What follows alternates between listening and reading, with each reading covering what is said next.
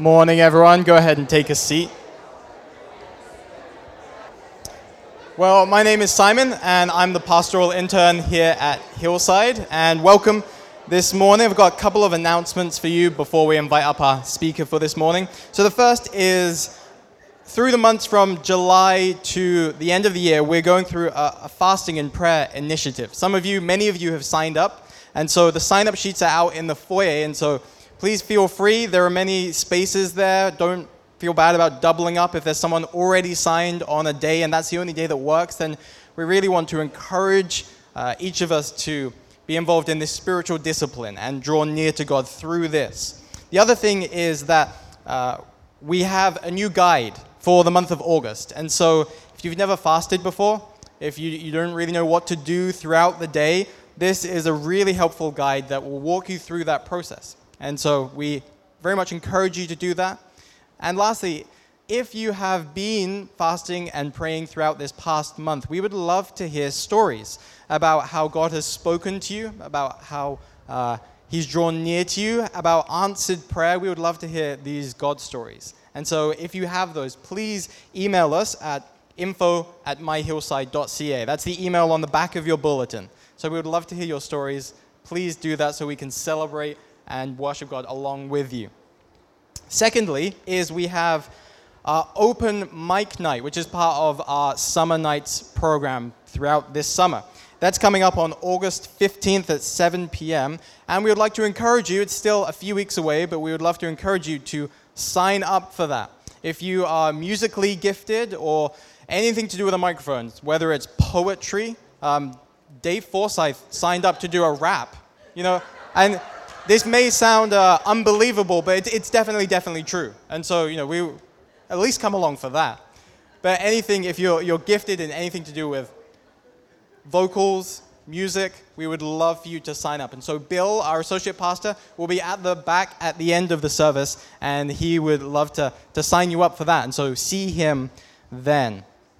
Well, let me introduce our speaker for this morning. We have Andrew Demoline coming uh, to share God's word with us. Andrew is a, a friend of David Wood, who we had the pleasure of having last week. David seems to be one of these guys that connects a lot of people. I'm here because of David. And so, uh, yeah, we praise, we praise God for David.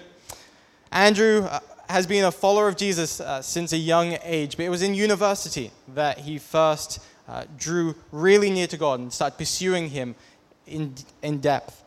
He's been a husband to Christina for 14 years, and he's a father to, to four young children. He's also been a pastor in the Christian and Missionary Alliance for nine years. And there are four things you need to know about Andrew to, to know what he loves. And these are he loves spending time with his family, he loves hiking, he loves preaching. So we're, we're blessed to, to see that passion this morning. And he also loves reading. And so you're a kindred spirit with, with me Andrew. Please come up here and let me pray for you before we begin.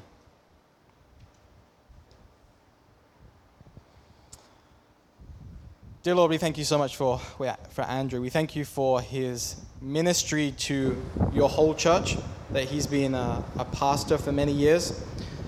We also thank you for his, his love for your word, his love for, for digging into the riches of your word that you have spoken. So we ask this morning that you would give him uh, wisdom and skill as he shares your word with us. We ask that we would have open hearts as we listen to what you have to say to us through Andrew. And so we ask that your spirit would be upon him this morning to proclaim your good news powerfully, boldly, Lord. So we thank you for this. In Jesus' name, amen. Amen. Thank you, Simon. I always want to th- say thank you first. Thank you, Lincoln and team. It's so good to join you guys in worship this morning. It was a privilege. It's a privilege to be here. And thank you all for having me and for the opportunity to preach the word this morning. I do feel it's an honor, and, uh, and I'm grateful to be here. One of the things I like to do is to begin with the reading of the word and to ask you to please stand in honor of the word. It's the truest and best thing you're going to hear this morning. And if you want to read along, we're going to be in Luke chapter 18, uh, verses 1 to 8. I don't know if it's on the screen or anything, but if you've got your Bible or your phone, you can pull it out. And I'm reading from the NIV. Then Jesus told his disciples a parable to show them that they should always pray and not give up. He said, In a certain town there was a judge who neither feared God nor cared about men. And there was a widow in that town who kept coming to him with the plea, Grant me justice against my adversary. For some time he refused. But finally he said to himself, Even though I don't fear God or care about men, yet because this widow keeps bothering me, I will see that she gets justice, so that she won't eventually wear me out with her coming. And the Lord said, Listen to what the unjust judge says. Will not God bring about justice for his chosen ones who cry out to him day and night? Will he keep putting them off? I tell you, he will see that they get justice, and quickly. However, when the Son of Man comes, will he find faith on earth? The word of the Lord. You may be seated. Jesus is a genius. Every time I get a chance to study one of his stories or preach one of his stories, I'm reminded of this. I'm reminded of how smart Jesus is. We just read a story, it's eight verses, took about 30 seconds to read, and it's so profound that the 30 minutes I have this morning doesn't even get close to explaining it all, and yet so simple that a child can understand it. I wish I could write stories like this. I wish I had the storytelling powers of Jesus. I don't. I'm not a genius. That's why I'm talking about his words and not mine. Um, and it's a great story, isn't it? I hope you catch some of the humor in this story, that picture of this powerful judge brought down by a lowly widow. I hope that this makes you smile. And we're going to talk about that. But before we get into the story, let me tell you where I'm going to go today. We're going to look at this parable on prayer in three P's. So we're going to go through three sections. We're going to talk about the person, purpose, and the persons, and the plea. We're going to start with the purpose. Why is Jesus telling this story? We're going to look at verse 1. Then we're going to talk about the persons. And this is where we walk through the story. It's going to be the biggest part of the sermon this morning. And we're going to focus particularly on the two characters in Jesus' story. And then finally, we're going to look at the plea. The very last words of Jesus in this passage are a plea to those hearing the story, and we need to talk about that. So let's start at the beginning. Let's start in verse 1. Verse 1, Luke tells us, he says, Jesus told his disciples a parable to show them that they should always pray and not give up or not lose heart. One of the things I love about this parable is that we get this right at the outset so many of Jesus' parables, you don't know at the beginning what the end is going to lead to, which is kind of the point of a lot of parables. Somebody asks a question, there's something going on around Jesus, and he responds by telling a story. And the goal of the story, most of the time, is kind of to sneak up on you right? He tells a parable, and by the end, the truth is clear and you can't dodge it anymore. And this has been the purpose of parables ever th- since Nathan confronts David after the incident with Bathsheba and Uriah. And Jesus follows in that tradition most of the time, but this parable isn't like that. From the very beginning, we know exactly what's going on. Jesus told them this parable for a reason. And incidentally, I'm preaching this morning with the same purpose. I want you and me and all of us to be people who pray always and do not lose heart, do not give up. So let's talk about this for a minute. Always pray. Prayer is one of the key subjects of Jesus' teaching. It's certainly something that Luke really likes to talk about all the time. Um, I find it interesting that in all four Gospels, the only time we have the, the disciples coming to Jesus and saying, We want you to teach us about something they ask him questions all the time. They ask for clarification, they ask for explanations. But the only time they come to him and say, This is what we want you to teach us about, they ask him to teach them about prayer. And the result is the Lord's Prayer. Over and over again, we're shown in the Gospels how Jesus goes off to pray alone. The disciples try to perform acts of power. They try to cast out demons and they can't do it. And they say to Jesus, Why couldn't we do it? And Jesus says, This only happens through prayer right? And so they know from his ministry how important this is, and they ask him about it. And here Jesus is coming back to this subject. He wants us to always pray. and not to lose heart, not to give up. I think all of us know what it feels like to lose heart.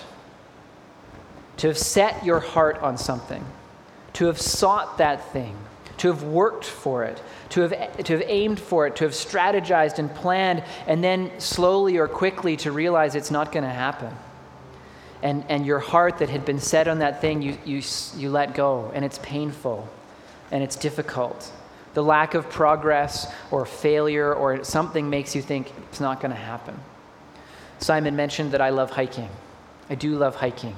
But hiking is one of those activities where sometimes you lose heart. And sometimes you, it's right. Sometimes you have to. Sometimes you, you're looking and the peak is still way over there and the sun is on the horizon and you know, you know you're not going to make it. You know you're not going to get those views.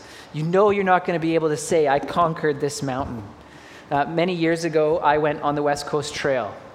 There was four of us. We hiked the West Coast Trail. It's this beautiful trail on the western side of Vancouver Island. Uh, it takes about six days to do. It's some pretty serious terrain, um, and and we're hiking this trail. And to give you an idea, like w- we started the trail, and there'd been almost a week with no rain. And the first three days of our hike, there was still no rain. And in that time, you could still find mud that went up to your knees. It wasn't hard. So that's the kind of trail that you're on. And as our third day ended, it, we crossed, we passed the lighthouse, and they give you a weather report, and the guy says it's going to start raining this afternoon, and it's not going to stop for at least two days. And, and we're like, okay, there's nothing you can do, right?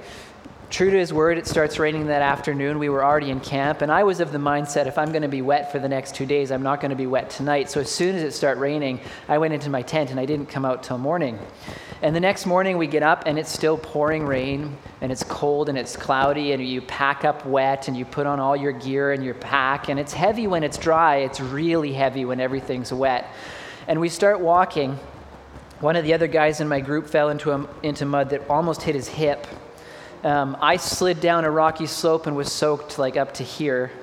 So it was a hard day, and we were tired. We were so tired. And we got to the end, and it's still raining, and, um, and I was done. Like, I was really done. And you're still three days left to hike. and um, if you asked me at that point, what's going to keep me going? What kept me from losing heart? Honestly, if someone had come along with a boat, I probably would have been on it. And there was this moment where I'm trying to set up a tarp so that we could have someplace dry to eat. And, and my fingers were so mushy and my brain was so mushy that I couldn't tie the simplest of knots. And after about a half dozen attempts, I just screamed out to the horizon, just like, ah! And everyone else around the camp is kind of like, what's going on? And I sat down and the tarp dropped, and I was like, this is, you know what? It's not going to happen. And I'm sitting there and I'm looking out. So I did lose heart. And I'm looking out over the ocean, and off in the distance, I saw something that I'd almost forgotten what it looked like. It was a ray of sunshine breaking through the clouds. And as we sat there for the next two hours, the clouds cleared. A day early, the rain stopped for us. And I still look at that and feel like that is the gift and grace of God for me um, but I didn't have a choice. I had to keep going. When it comes to prayer, we do have a choice. And it is very easy, it is very tempting. Sometimes it's even logical and feels reasonable to give up, to lose heart. And so, as we begin to look at this story, one of the questions that's in, in mind is what is Jesus going to tell us that will allow us to pray always and not lose heart. Right? The answer is always hope of some kind. But what hope can he give us? Well, let's find out. Let's turn to the story. Let's talk about the persons. And I want to read the parable again. He said, In a certain town there was a judge who neither feared God nor cared about men. And there was a widow in that town who kept coming to him with the plea Grant me justice against my adversary. For some time he refused, but finally he said to himself, Even though I don't fear God or care about men, yet because this widow keeps bothering me, I will see that she gets justice, so that she won't wear me out with her coming. It's a good story. Just two characters. There's not a lot of scene setting. There's not a lot of details. He doesn't give us any kind of descriptions. He tells us briefly about the judge. He neither fears God nor cares about people. So you're imagining a powerful man who's out for himself and there's no one who can stop him, right? He's a judge. What can you do? We aren't told anything directly about the widow, other than that she's a widow, but we know quite a bit by her actions. As, as I said, Jesus is a genius. He's a brilliant storyteller. He doesn't have to tell us about the widow for us to know quite a bit about her. Because just by the fact that she is coming to this judge herself, we already know that she is completely on her own. Under Roman law at this time, a woman has no legal rights. A woman's testimony is not valid in court. A woman has no standing apart from a man. That was the reality of life back then. A woman had to be a part of a man's household, and the man whose household she was a part of was responsible for her. And if there was an issue, it should have been the man going to the judge. So a young woman would be a part of her father's household. As she grew, if she was married, she would become a part of her husband's household. If she didn't, she would maintain, remain in her father's household until perhaps a brother would have to take care of her. Um, this is a widow, so she was married. If you were married and you had sons and your husband passed away, you would become part of your son's household. One way or another, there should have been someone to go, for the, to go to the judge for her, and there isn't. So either she never had any sons, or the family is broken, or they also have passed away. We know this just by the fact that she's coming on her own. We know also that she is quite literally helpless. She comes to the judge, but she has no rights. She has nothing to stand on. She has no power to demand anything of this man. Now, if this judge were a good man, she might have had some kind of place to make her appeal. But legally, she doesn't. Under Roman law, she doesn't have a leg to stand on. Under Jewish law, it would be a different story. And if this judge is a Jew, then as a righteous Jew, he would be called upon to defend the widows, but we already know he doesn't care about God. So she's powerless, she's helpless. And yet, somehow, she's not hopeless. Otherwise, why the persistence? She's a shrewd woman, this one. In the face of the temptation to lose heart, she doesn't give up. She is shrewd enough to identify the one thing that this judge does care about and use that as a lever to move him in her direction. Had the judge compassion, she could have appealed to his heart. Had he cared what others think, she might have appealed to his desire to, to look good and, and do something good so that other people would see it. Had he cared about God, had he feared the Lord, she might have appear, appealed to the scriptures and to the character of God as the defender of the widow and the fatherless. But none of these are available, so in a very real way, she appeals to the only thing left. She appeals to his selfishness. The judge holds all the power, and he exercises it only on behalf of himself. Even at the end of the story, when he finally says, I'm going to grant her justice, he still is only doing it for himself because otherwise she might wear him out. And this is exactly where the humor of the story lies. This powerful judge, who must have stood up to powerful people, falls to a widow who's got nothing. Some of the men listening to this story may have thought, no wonder her husband died first. or they may have had the proverb go through their mind better to live in a house with a leaky roof than a nagging wife. And yet, it is the widow who is both wise and victorious. Helpless but not hopeless, she prevails. And if we were to stop there, it's already a pretty great story. I think you could probably make a Hollywood movie out of this. But Jesus isn't done. The story isn't over yet. Because Jesus now turns from this short story that he's told to open our eyes to the two people that are not only in this story, but in our story. The Lord says, starting in verse 6, Listen to what the unjust judge says. Will not God bring about justice for his chosen ones, who cry out to him day and night? Will he keep putting them off? I tell you, he will see that they get justice, and quickly. And in a way, Jesus turns this story scandalous right now because what he's just done is compare God to this awful judge. Like, who tells a story in which the character that turns out to be God is someone none of us would want to run into or deal with? Right? Jesus does this. And in many of Jesus' stories, there's this how much more. And it's implicit here. If this is how the unjust judge acts, who neither fears God nor cares about people, how much more will God respond when his chosen ones, his children, cry out to him? Will he do what the unjust judge does? No, he won't. And in that moment, when Jesus turns this story on its head, our hope, the hope of the widow, which was so tiny, is meant to be fanned into a blazing fire. Because we do not come in prayer to an unjust and wicked judge. We come to our Heavenly Father, who cares more than we can ever imagine. And by changing this one character, Jesus changes the entire story. But before I go on about that, I want you to note something that doesn't change. The character of the helpless widow doesn't change at all.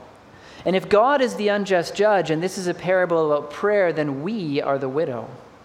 And we truly are as helpless as she is if we are on our own.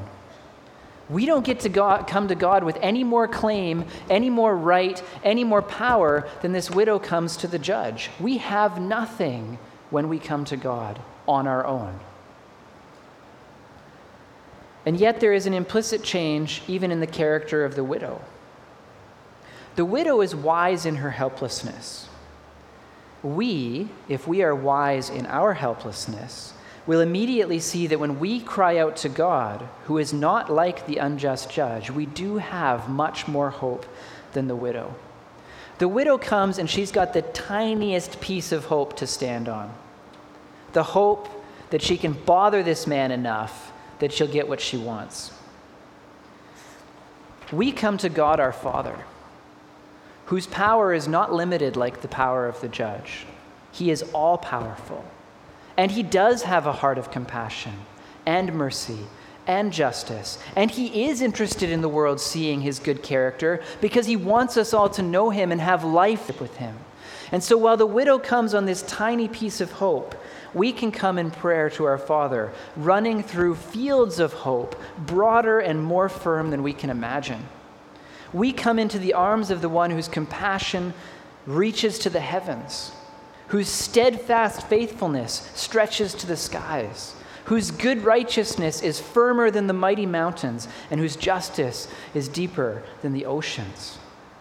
We come to the one to whom is all power and wealth and wisdom and strength and honor and glory and praise. And he loves us and he wants us to come to him.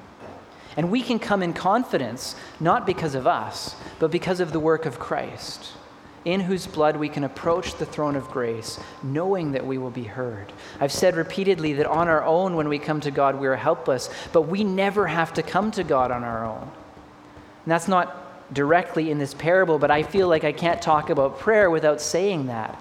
We have an intercessor, Jesus, who is always praying on our behalf. And when we come in prayer, we join the work that is already going on.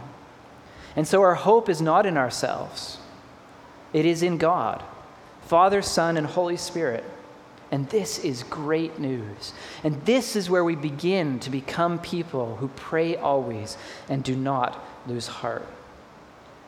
I think as Jesus told this story, he knew quite a few things about us. I know he did. But specifically, he knew what I mentioned earlier that we do easily lose heart in prayer, and it is easy to give up.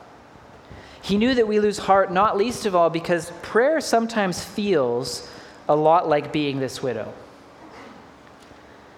It feels like you're a helpless person approaching perhaps an unjust judge the Bible is full of hard honesty, and I don't want to shy away from our experience of prayer. That we can be in this place where we have cried out and we feel like there's no answer. We feel like there's no response, and we start to wonder And it gets hard. It does. It gets hard to keep praying, especially when you're praying for things that are close to your heart and that you know are good. It's not like you're being selfish. You're praying for someone you love to come to know the Lord. You're praying for healing for someone you deeply care about, and it's not happening, and you don't know what to do. And the temptation, and I think the third thing that Jesus knows as he tells this story, is that in the midst of that experience, which is not denied here, and which I don't want to deny either, in the midst of that experience, the deeper temptation is to lose faith in who God has revealed himself to be. And to start thinking maybe he is a little bit like that unjust judge.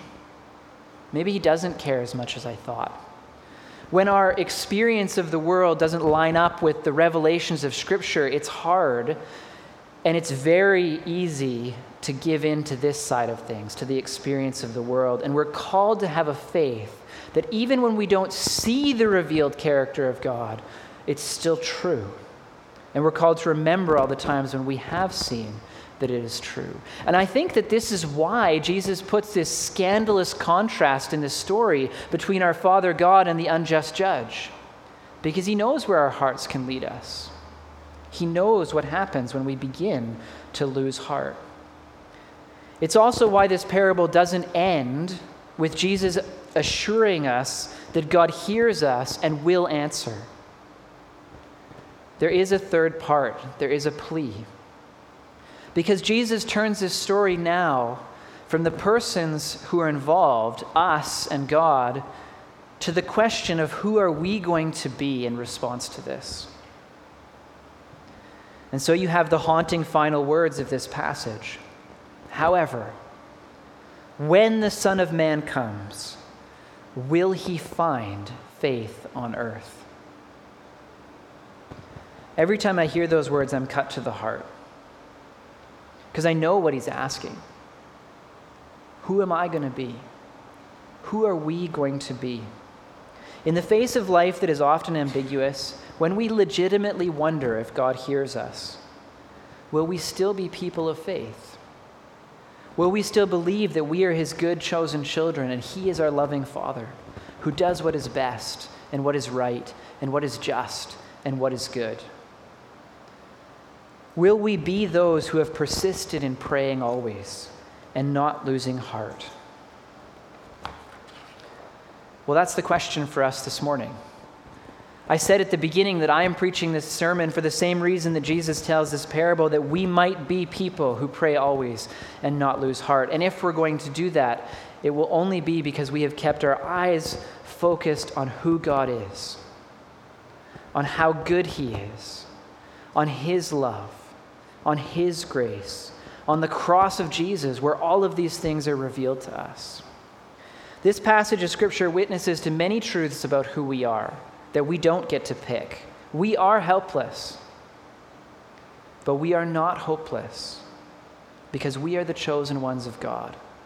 And the call as God's chosen ones is to walk in faith, crying out to Him again and again praying always and not losing heart because our God is good and He does hear and He will answer.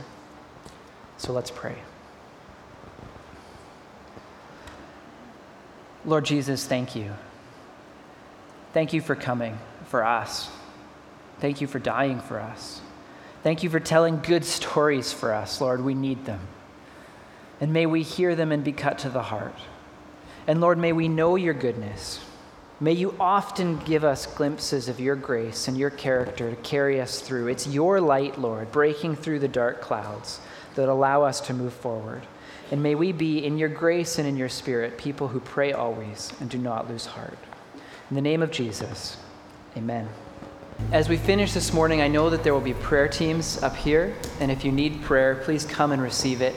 And I want to especially invite you, if you are a person who has lost heart in some part of prayer, and you're not sure how to get started again, get prayed for. It's okay to begin with other people's prayer. Uh, we get to be a community in this. But for any reason, please come and receive prayer. There's also refreshments and a time of fellowship in the back that you're invited to. Uh, so please join us for each of these things. Now it's my privilege to send you off with a benediction and a blessing. May the Lord bless you and keep you. May he make his face to shine upon you and be gracious to you. May he lift his countenance to you and bring you peace. May you walk and go with Jesus. In his name, amen.